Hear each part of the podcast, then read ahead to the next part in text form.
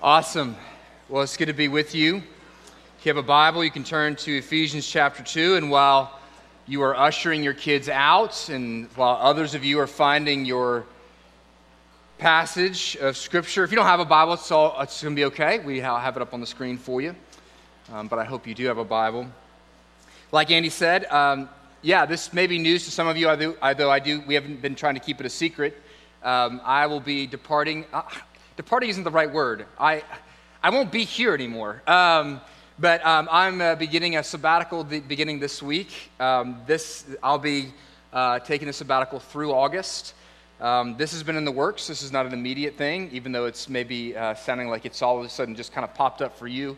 Um, this has been in the works for quite some time. Uh, and uh, in fact, was supposed to take it last year, and then we went to shelter in place two weeks before the beginning of my sabbatical was supposed to happen. And, um, and so my year was quite different than I was expecting. Um, I'm grateful to be able to have it back. Just want to say three things about it. One, um, I'm grateful that the elders in the church would allow me um, such a generous gift. Um, it is needed. Second, I am confident that the church will not just survive, but it will thrive under Andy's and the elders' leadership. Um, we, uh, our church government is runs best, and I believe all church governments run best when you're not following a me, but a we. And I believe that you will find that um, Andy and the elders' leadership is, is so strong and is actually the strength of any leadership that is here is because of their presence.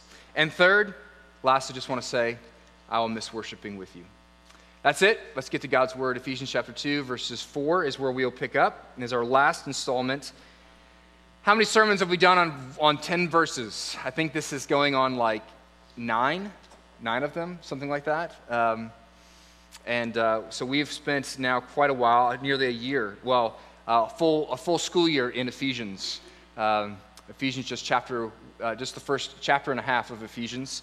Um, and so we're closing up Ephesians. We'll be beginning new series for the summer, uh, uh, led by Ben Weber and then by Andy uh, this summer. And so you guys get a break from Ephesians as we look and give you a different diet for the rest of the summer. Ephesians chapter 2, verses 4 through 10. Hear God's word. Here's what it says. And it is such good news. But God, being rich in mercy, because of the great love with which He loved us, even when we were dead in trespasses, made us alive together with Christ. By grace you have been saved, and raised us up with Him, and seated us with Him in the heavenly places in Christ Jesus so that in the coming ages he might show the immeasurable riches of his grace and kindness towards us in Christ Jesus. And then this is where we'll focus this morning. For by grace you've been saved through faith, and this not of your own doing, it is the gift of God, not as a result of works, so that no one may boast. For we are his workmanship, created in Christ Jesus for good works, which God prepared beforehand that we should walk in them. This ends the reading of God's holy, inerrant, and infallible word. May the grass wither and the flower fade but may the word of our God stand forever. Man, it's good to be giving you, bringing the word of God to you this morning. Also, just want to say, um, hey, welcome you God's Farm people. Uh, I don't know who you are, but uh, I hear you're from Texas or somewhere uh, akin to Texas. Um, so we're gl- glad to have this like slew of people in the general this area. So please say hi to our guests. All right, here we go. We've been looking at um, I once was lost, but now I'm found. Last week we looked at grace.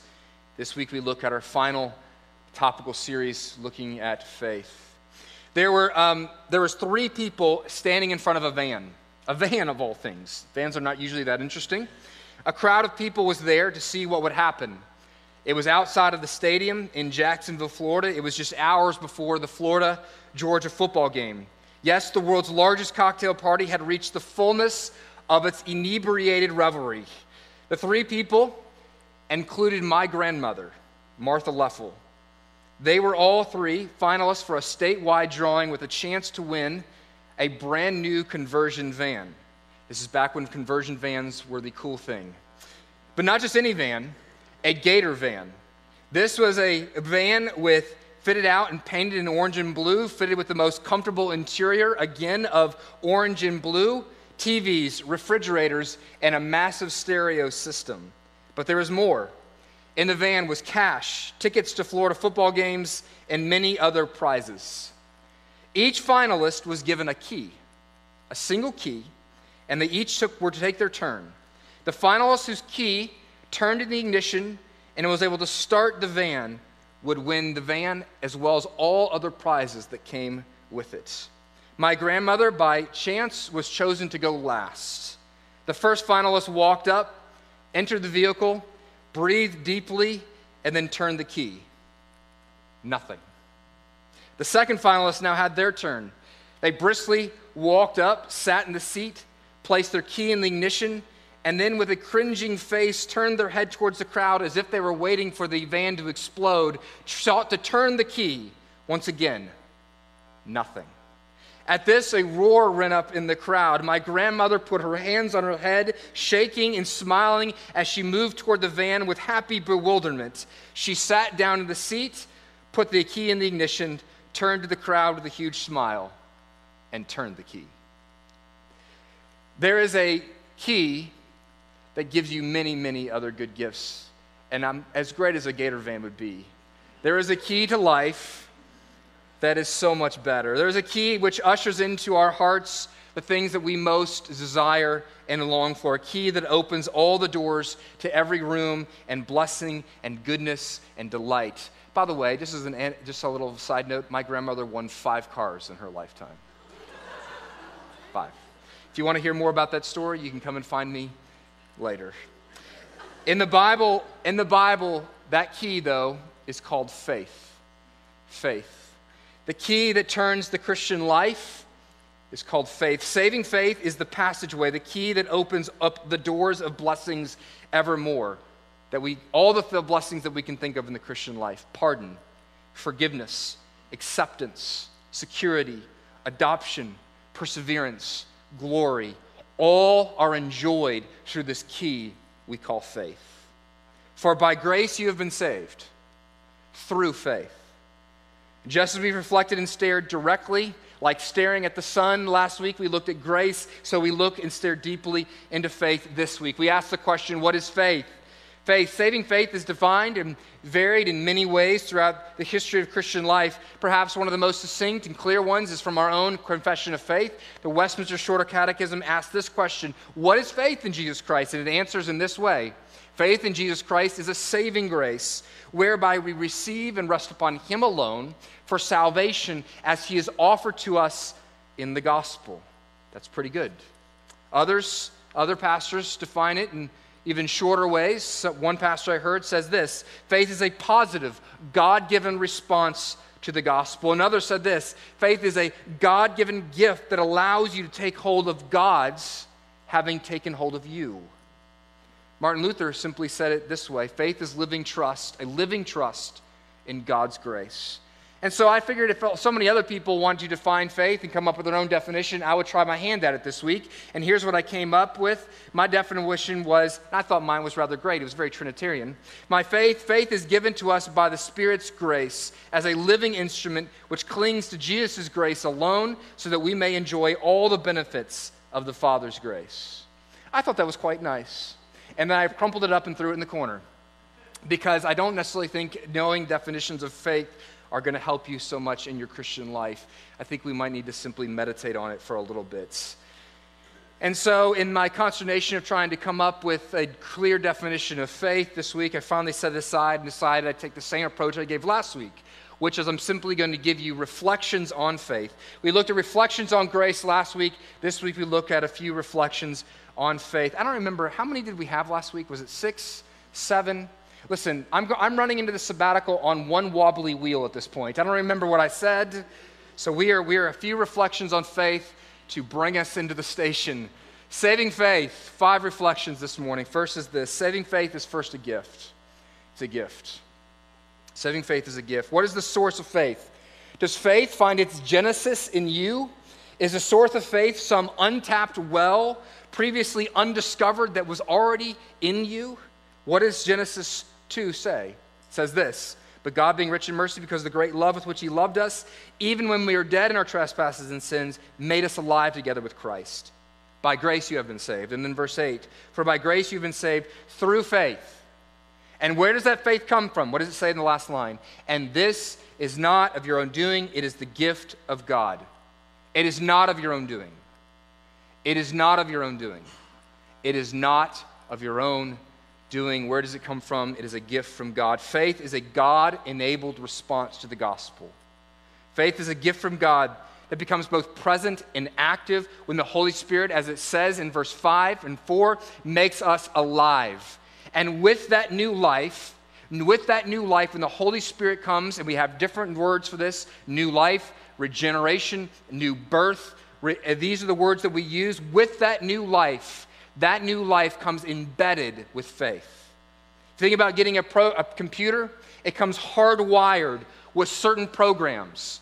Well, with the hardwired new heart and new life that the Holy Spirit works in you, that new life comes inherently with a faith that clings to Jesus, pre programmed with faith. Unless God, and unless God, this is absolutely critical, unless God gives us faith, then we would never respond to any offer of salvation in, with faith. You see, if the Spirit does not rebirth you, if He does not make you alive and give you a new heart, then you have a heart that is, as is already described in Ephesians 2, that is dead. And dead hearts don't respond. This is why it says in John 6, verse 65, and He said, This is why I told you that no one can come to me unless it is granted to him by the Father. Do you come to the Father by your own intuition, by your own ability. No, you come because He first acts and moves in you. There's something that God does first. He is the first mover in salvation, and understand that that first move is a definitive move. It is the key point in which, from that move that God makes to make you alive and to give you that new heart, all other gifts and blessings flow from it, including the faith that clings to God. Our faith is impossible without God awakening us and making us new and making us live. This is, this is a consternation to us because doesn't the Bible over and over and over again tell us that if we want to be saved, we must have faith? It demands of us and commands of us that we have faith. And so it's difficult to wrap our heads around the idea that God would command us something that we don't have, that we can't produce in and of ourselves. But this reveals a consistent truth that is found in the scriptures God is constantly demanding things of us that he must first give to us. In fact, Augustine understood this. In the great prayer of Augustine, he said this Lord, command what you will and grant to me what you command. Command what you will, but if you're going to command it, you're going to have to give it to me first so that I can do your will. And so it is with faith. J.I. Packer a great 20th century writer said this in his book, uh, Knowing God. He said, Our faith, this idea of consternation from, regarding faith is from our perspective. He said, Our faith, which from man's point of view is the means of salvation, is from God's view simply part of salvation and is as directly and completely a gift of God's to us as pardon and peace of which faith lays hold. So then, if you believe in Jesus today, it is not because of anything good in yourself. It is not because you're smarter, sharper, more sensitive to the Spirit, more open minded, or any such thing. You believe God because God has given you that as a gift. So I ask you, where did your faith come from if you have it? It came from God's. It came from God. Second thing to say about saving faith saving faith is in Christ. Understand that the object of your faith is what really matters what you put your faith in. I, I love Florida man stories, don't you? Florida man has become a, kind of symbolic of, uh, of people who do insane things. It now refers to some crazy loon wearing jorts with a haircut resembling something akin to a mullet and a general disposition of somebody who's experienced far too many days of heat stroke. You, you see, you actually saw pictures of what we might describe as Florida Man this week when people were pumping gas into trash bags and loading them in the back of their truck. That sounds safe, right? Let's have a flammable fluid, a fluid in the back of our cars. This is a great idea. Well, one of the things that the authorities in the state of Florida have to experience every time there's a hurricane bearing down on the state is they, ha- they go into various communities seemingly entirely comprised of what we might call Florida men. Understand the Florida man can be female in persuasion. The Florida man can be young and old. It's simply, now the name Florida man is simply symbolic of a, of a loony person. And they, and they have to go into these communities and they have to persuade, cajole, threaten, and warn people that the mobile home that they're living in probably won't stand up to the hurricane that is bearing down on them. And the, the Florida man will roll out with a cigarette in his mouth and his hands in his pants and will say, I think old Bessie, I am putting my faith in old Bessie withstanding the tornado coming at me. Well, old Bessie usually becomes flying shrapnel to everybody else around them. This object of their faith to keep them safe from the storm that is coming is faulty. And so is the objects of anything that we put our faith in besides Jesus to make us right with God. We don't look to our works to reconcile us. That is a, that is a rotting, rotting floor. If you trust yourself to reconcile yourself to God, then you're making a grave, grave error.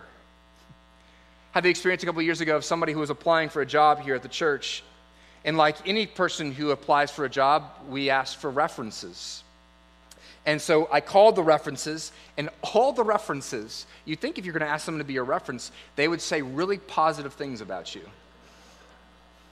It was not the case for this person. This person, they just trashed the guy. They said, stay, he, I would not touch this person for a job with a 20 foot pole. These, these were the applicant's own references. We didn't hire that person.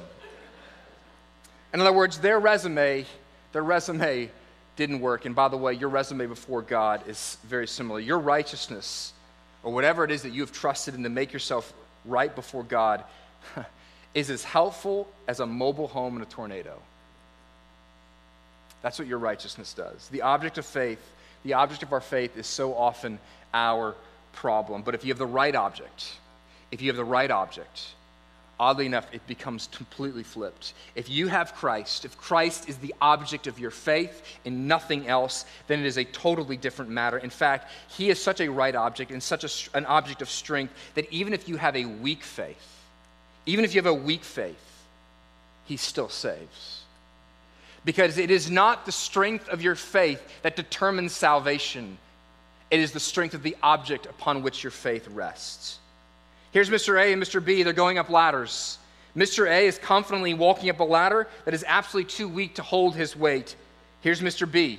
He's scared. He's trembling. With fear and trembling and filled with doubts, he, he gingerly places his feet upon the rungs of the ladder. One man is climbing with great faith, one man is climbing with weak faith. What's going to happen? It's terrible, of course. Mr. A is going to, with great confidence, step upon one of the rungs and it's going to snap and Mr. A will go tumbling down. Meanwhile, Mr. B, with all of his weakness and trepidation, he will rise up the strength of those rungs and reach the top. See, the strength of the faith does not determine salvation, it is the object upon which we put our faith. And therefore, this is good news for people like me, those with weak and fearful and faltering and failing faith who have put it in Christ Jesus. Abraham and Sarah, you know, the greatest, we have this great example in Hebrews 11, the hall of faith. It begins with Abraham. You know what Abraham did? He leaves his country and then he goes out, and the first challenge he faces, what does he do? He lies. God says, I'm going to give you a child. And he goes, You didn't give me one. I'm going to take matters into my own hands. Abraham is the example of great faith. And what do we get in the life of Abraham? Story after story after story of a failing faith. The faith is, our faith is often in different degrees at various seasons. It can be weak and can be so, strong, maybe often in many ways assailed and weakened, but ultimately, ultimately, you have salvation through faith because your faith is in Jesus and Jesus gives the victory. This is good news. And it's good news because the faithfulness of God, the faithfulness of God is not dependent on the strength of your faith of your faith. So I ask you, is, the, uh, is Christ the object of your faith? Is Christ the object of your faith? Not your works, not your righteousness, not your church going, not your kind disposition, not your wisdom. Christ, is He the object of your faith? By the way, the object of your faith can't be faith. There's actually different answers. One, a, a, classic answer, a question that you, you would ask in evangelism, I'm not sure we ask this anymore, but it was a classic question in what was called evangelism explosion. And here, here is the question If you were to die tonight and stand before God and He were to ask you why I should let you into heaven, what would be your answer? There's pretty typical responses to this. A common answer is, I have no earthly idea. A more common answer, it goes something like this I've tried my best to be a good Christian or a good person, both of these are clearly faulty. But here's the evangelical answer, and it too is faulty. Here's how it goes. If I were to ask you, God were to ask you, why should I let you into my heaven? And you would say, the evangelical answer is because I trust in Jesus. But who's the primary actor there? You still. Me. I. I. I. They have turned their faith into a meritorious work. The answer is Jesus is the one who saves. Jesus is. Why should God let you into heaven? Because Jesus died for me. Because Jesus saved me. Because Jesus gave me his righteousness. Because Jesus made me alive. Because Jesus made me your child. Because Jesus clung to me when I did not have the strength to cling to him. Jesus, Jesus, Jesus. Third reflection faith is alone. Faith is alone. To be more specific, as to add where we just were, faith is in Christ alone. It is not Jesus and, it is not Jesus plus, it is faith in Jesus alone. The object of faith is Christ, and the question for us is this is do you believe that Christ, as the one who saves you, do you believe he is enough? Because the way so many of us live, it shows that we don't. Our profession of faith is yes. Our functional faith is no. No. The nature of faith, saving faith, though, the nature of saving faith is that Christ saves and he saves entirely.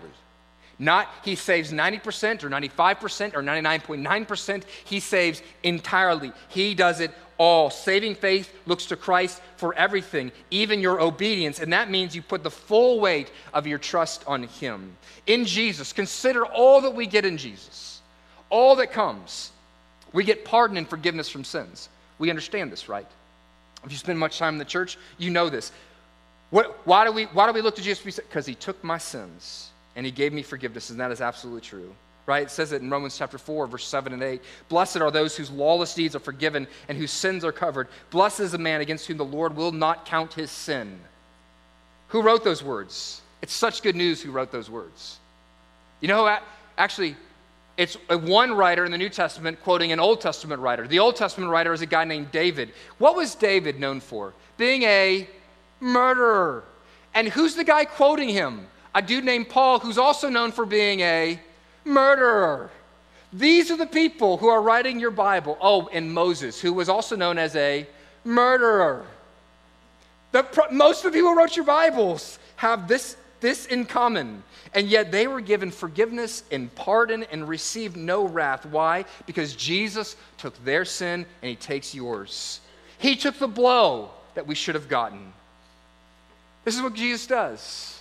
Takes our sin and therefore takes God's wrath. Kyle Carpenter, he was a United States Marine in Afghanistan. And they were in a firefight one particular day, and a grenade landed on a rooftop, rooftop where he and another Marine were standing. And immediately, without seemingly a second, Kyle jumped on that grenade. Now, ultimately, his body armor protected him and saved his life, but it pretty much essentially blew his face off. Blew his face off. For three years, he had surgery after surgery to recover. He won the Congressional Medal of Honor. Kyle Carpenter, what did he do? He took the hit. He took the hit. This is what Jesus did for you. He took the hit. He covers over the danger of God's wrath that was coming for us, the storm. But we don't just get pardon. Oh, no, you have to get this. We saw this last week, but we come back to it again. In Jesus, we get the blessing of righteousness. God looks at us as if we had never sinned, but also as if we had always obeyed. We talked about it last week. The label I gave it was the great trade. 2 Corinthians 5:21, he who knew no sin became sin for us so that we might become the righteousness of God. He got your sin, you got what? His righteousness. And this is critical, critical, critical to understand why he is sufficient. It is not that, as we said last week once again, that you are pardoned for your sins. He brings you back to zero, and you must live a righteous life to be accepted by God. No, He has done everything to give you His righteousness so that you are even now accepted as beautiful and precious in His sight. And this will make all the difference. This will make all the difference in your Christian life. It will make all the difference between a just a merely a profession of faith and moving towards a functional faith that is a life of security and joy no matter the circumstances. This is the case for so many that they have to discover this aspect of the gospel that he doesn't simply take my sin and now it's up to me to grin and bear it until I get to heaven, but he took my sin and he gave me his righteousness. You know, this is true with one of Georgia's most famous Christians, a guy named John Wesley. He came to America as a missionary. He had full theological training. He was orthodox. He was part of a group of men who simply were just simply called the Holy Club. He, but he came in his righteousness, his own perfect righteousness and performance. He came to one of the worst places one can know Georgia. He came to Georgia, the godless, uncouth, unwashed colony of Georgia that can be displayed every Saturday in the fall at University of. He gets up every morning at 4 a.m. and he studies his Bible and he prays. He spends times with prisoner, is in the six. He's sick. He does evangelistic work, preaching and teaching, but he leaves Georgia as a complete failure. As a complete failure. it's actually kind of funny how he was a failure. He tried to go after a woman and she rebuffed him. And when she wouldn't marry him, he had her excommunicated from the church. And the, church, the rest of the community thought this was a bad idea. And so he, he gets kicked out of Georgia, which is hard to do. I've been trying for nine years. But he goes back, and on the ship back to England, he's at the ship, and they're in, they're in this incredible storm. They think the storm is, the ship is going to go down, and he sees a group of Moravian missionaries who are there in the ship, and they're praying, and he sees that they're singing, and they're joyous, and they said this. They said, We're so happy. He said, What's the deal with you guys? And they said, If the boat goes down, we go up. And he said, I don't have that kind of confidence. And he realized actually that there was something they had that he did not have. And he got back to England. He walked into a church and he heard in that church someone read from Martin Luther's Galatians commentary, in which what he found there was the good news that not only was he pardoned of his sin, but that Jesus had produced all the righteousness he needed. All of it. It doesn't stop there, though, does it? All the blessings Remember, we read, we spent weeks and weeks and weeks looking at all the blessings in Ephesians chapter 1, verses 3 through 14. In Jesus, we get adoption. You're his son because of Jesus. In Jesus, we get sanctification and perseverance. We are chosen. We are made holy and blameless. We are redeemed. We are given an inheritance. We are sealed with the Holy Spirit. All of these things come through Christ. See, he gives everything. Just like if you, my grandmother won the Gator van, it came with all the other blessings that were embedded with it. And so it is when you get Jesus, you get all the other blessings that are embedded with him as well. Rock of Ages, the old hymn says this Not the labors of my hands can fulfill thy law's demands. Could my zeal no respite know? Could my tears forever so? All for sin could not atone. Thou must save, and thou alone. In Christ alone. Fourth reflection. Faith is living. Saving faith is living. It's actually described by many theologians as vital, a living faith. The nature of the gift is not an inanimate object. That's important. See, as a living faith, things that live must continue. If it's dead, it inherently and in essence ceases to exist. By the very nature of faith, it will remain living. The gift of faith the Spirit gives is not a cheap toy made in China. The very nature of this faith is it does not die. This is important. All questions about losing one's faith or walking away from the faith, and questions about whether one can therefore lose your salvation, are debates that are incited by those who do not understand the very nature and essence of faith itself. It's alive, it is not dead. If you have a faith, the faith that Jesus gives, the faith that is given to you by the Holy Spirit, it will never die, inherently and by the very essence of it. Saving faith at its essence can never die. It may weaken, it may vacillate, but it does not die. And the proof of the pudding is in the sustaining aspect of that faith. And as a living faith, it means that it means it is not one time, a one time experience, as we often think of it, but as an ongoing ongoing, continuous, living, and active thing in your life. It is not as if saving faith accepts, receives, trusts in Jesus for our justification, and then poof, it evaporates. And we have to do the rest of our life out of our own labors. No, faith is there at the beginning, and faith is how you continue to live each and every day. If you want to be sanctified, if you want to change, if you want to see obedience to your life, you do so and you pursue that by faith. By faith. And therefore, it involves so many other aspects of who you are. So that faith, we tend to think of it this way. I want to try to drive this in a little bit more. We tend to think of it as, as something that we do while we, when we walk an aisle, and then we don't need it anymore almost like the kind of the recording in Mission Impossible, right? As if like you have faith and then it's going to self-destruct, and the rest of your life is up to you. It's faith is not like the umbilical cord that you need while you were in the in the womb until you were born, but when we sever it, we, we, we don't ever sever it. We are always connected to God the Father through faith. Faith is a perpetual living attachment to Christ. It's alive. It's alive. And therefore, a living faith will involve all aspects of your being. Remember, we looked when we looked at uh, the idea of in Ephesians chapter 2, verse 1, about being dead in sin, and we looked at what that affected and what that meant. That meant it affected all of your faculties, it affected your mind.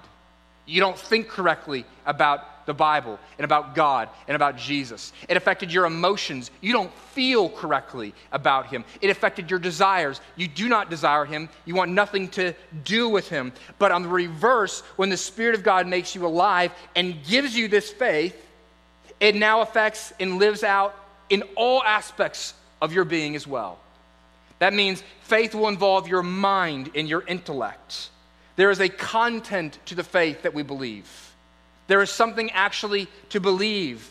We, we, are apprehending within our mind that there was the Son of God who took on flesh and died for our sins and gave me his righteousness and rose from the dead and ascended to heaven. There are actual, factual, historical things that we hold to.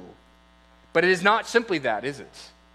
Many people can believe the facts about this man, Jesus, and yet they live not trusting in him. And so faith is not mental, yes, but it's also emotional and even down to the very core of our trust, the trust that we have.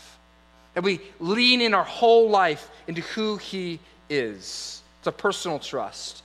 It involves a desirability where you long to trust in Jesus. You long to live for Him. It includes an awareness of the sweetness and the excellence of Christ. It includes a change of affection and disposition, inclination, and your will. That means you will actually want to obey Him, which is why James says this, right? That if you have no works, he says that is a dead faith. A dead faith. And that is no saving faith at all. It is not that the obedience is what saves, but the obedience is the evidence that the faith that you claim to have is indeed a living faith, a saving faith. The very nature of this faith is a living thing. It moves, it acts, it works, it lives, it obeys. It obeys. But because it's a living thing, it also means it can grow. And that's the last reflection I want to give us this morning. Saving faith is growing. Saving faith is not a standard measure or unit of divine manufacture. It is not something that everyone gets one ounce of saving faith. It is more like an organic, organic plant. If it is alive, then it will grow. Yes, it may have seasons in which it withers and seems to fail, but ultimately it will grow. You see, while in this life the faith in one man may look differently than the faith in another, ultimately, ultimately all faith, if it's a saving faith, will grow in one particular thing, and that is confidence and assurance. The most famous definition, the most clear definition in the Bible of what faith is, is this. In Hebrews chapter 11, verse 1, it says this Now, faith is the assurance, assurance, assurance of things hoped for, and being convinced of what we do not see. Now, what are we hoping for in faith? Well, many things, right? We talked about all those blessings. But if I could sum it up simply this way faith is a sure and certain knowledge of God's benevolence for us. In other words, He's for us. That's how King David puts it in Psalms 56, verse 9. He says this This I know. I know is an assurance word, it's a word of confidence. I know this one thing that God is for me. That God is for me. Being able to say, come what, what may, even when sin in my life and suffering present in my life, this is what I know beyond anything, above everything, that God is for me. And how do we know God is for us? How do we know? How can we be sure and certain, have a confidence that God is for us beyond anything we can see? Because I look at my life and I see what? I see a lot of sin. I see a lot of failings. I have seasons in my life where I look around and I go, okay, there's a lot of suffering and a lot of hardship and a lot of difficult for me here. What would, sh- what would give me a sure and certain confidence in this moment? In this moment, when I cannot see, when I cannot see. There's a guy named T.F. Torrance who was a prolific 20th century English theologian. He tells of his service as a chaplain during World War II. He speaks of one particular occasion when he was in the heat of a battle one day and he came across a young soldier who was dying. And he was near the point of death. And the soldier asked, as, as the chaplain bent down over him, he, the, the soldier said, Is God really for me? Now, that's a poignant question. Your guts are laying, down, are laying next to you, and you're facing death before you. That's suffering. The loss of all things, seemingly. And Torrance said, I had nothing but to speak to this man in his dying ear, to look at him and say this that you can know that God is for you because he sent Jesus.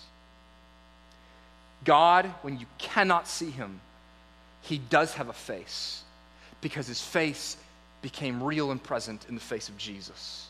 And he poured out his love for us as our Savior.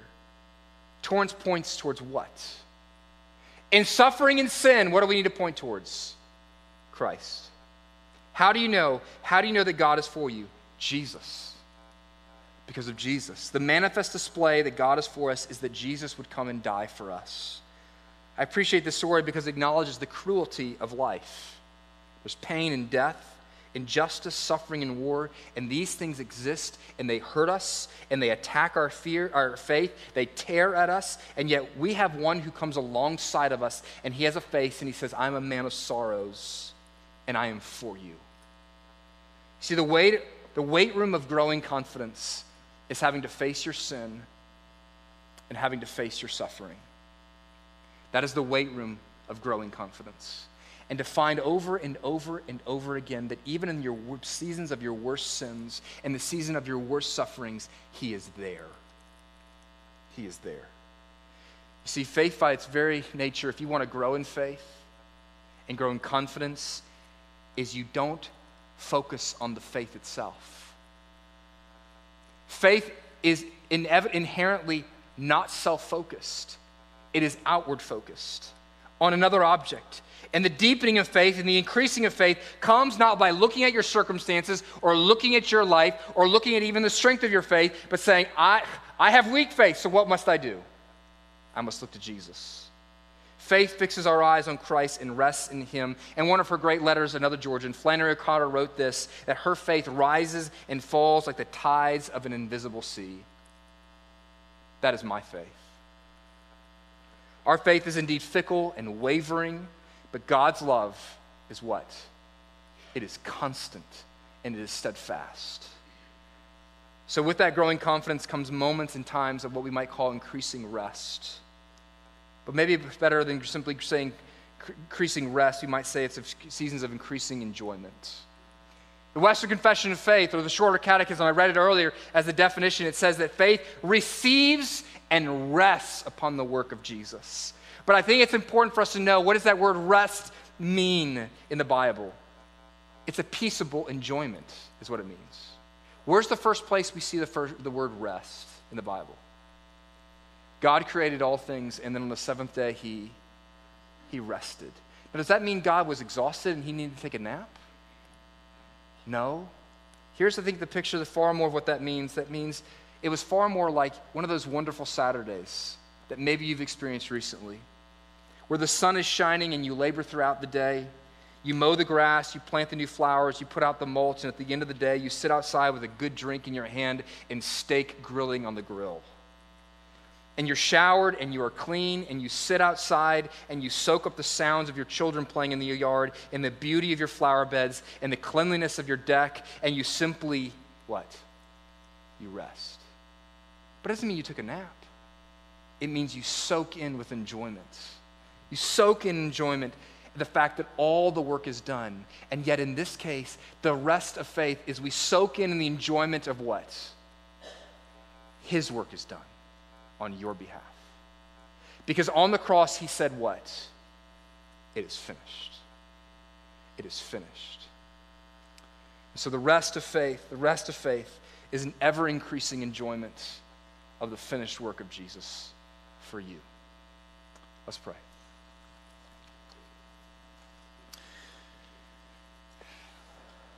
Heavenly Father, I pray for those who have never received faith, received you by faith.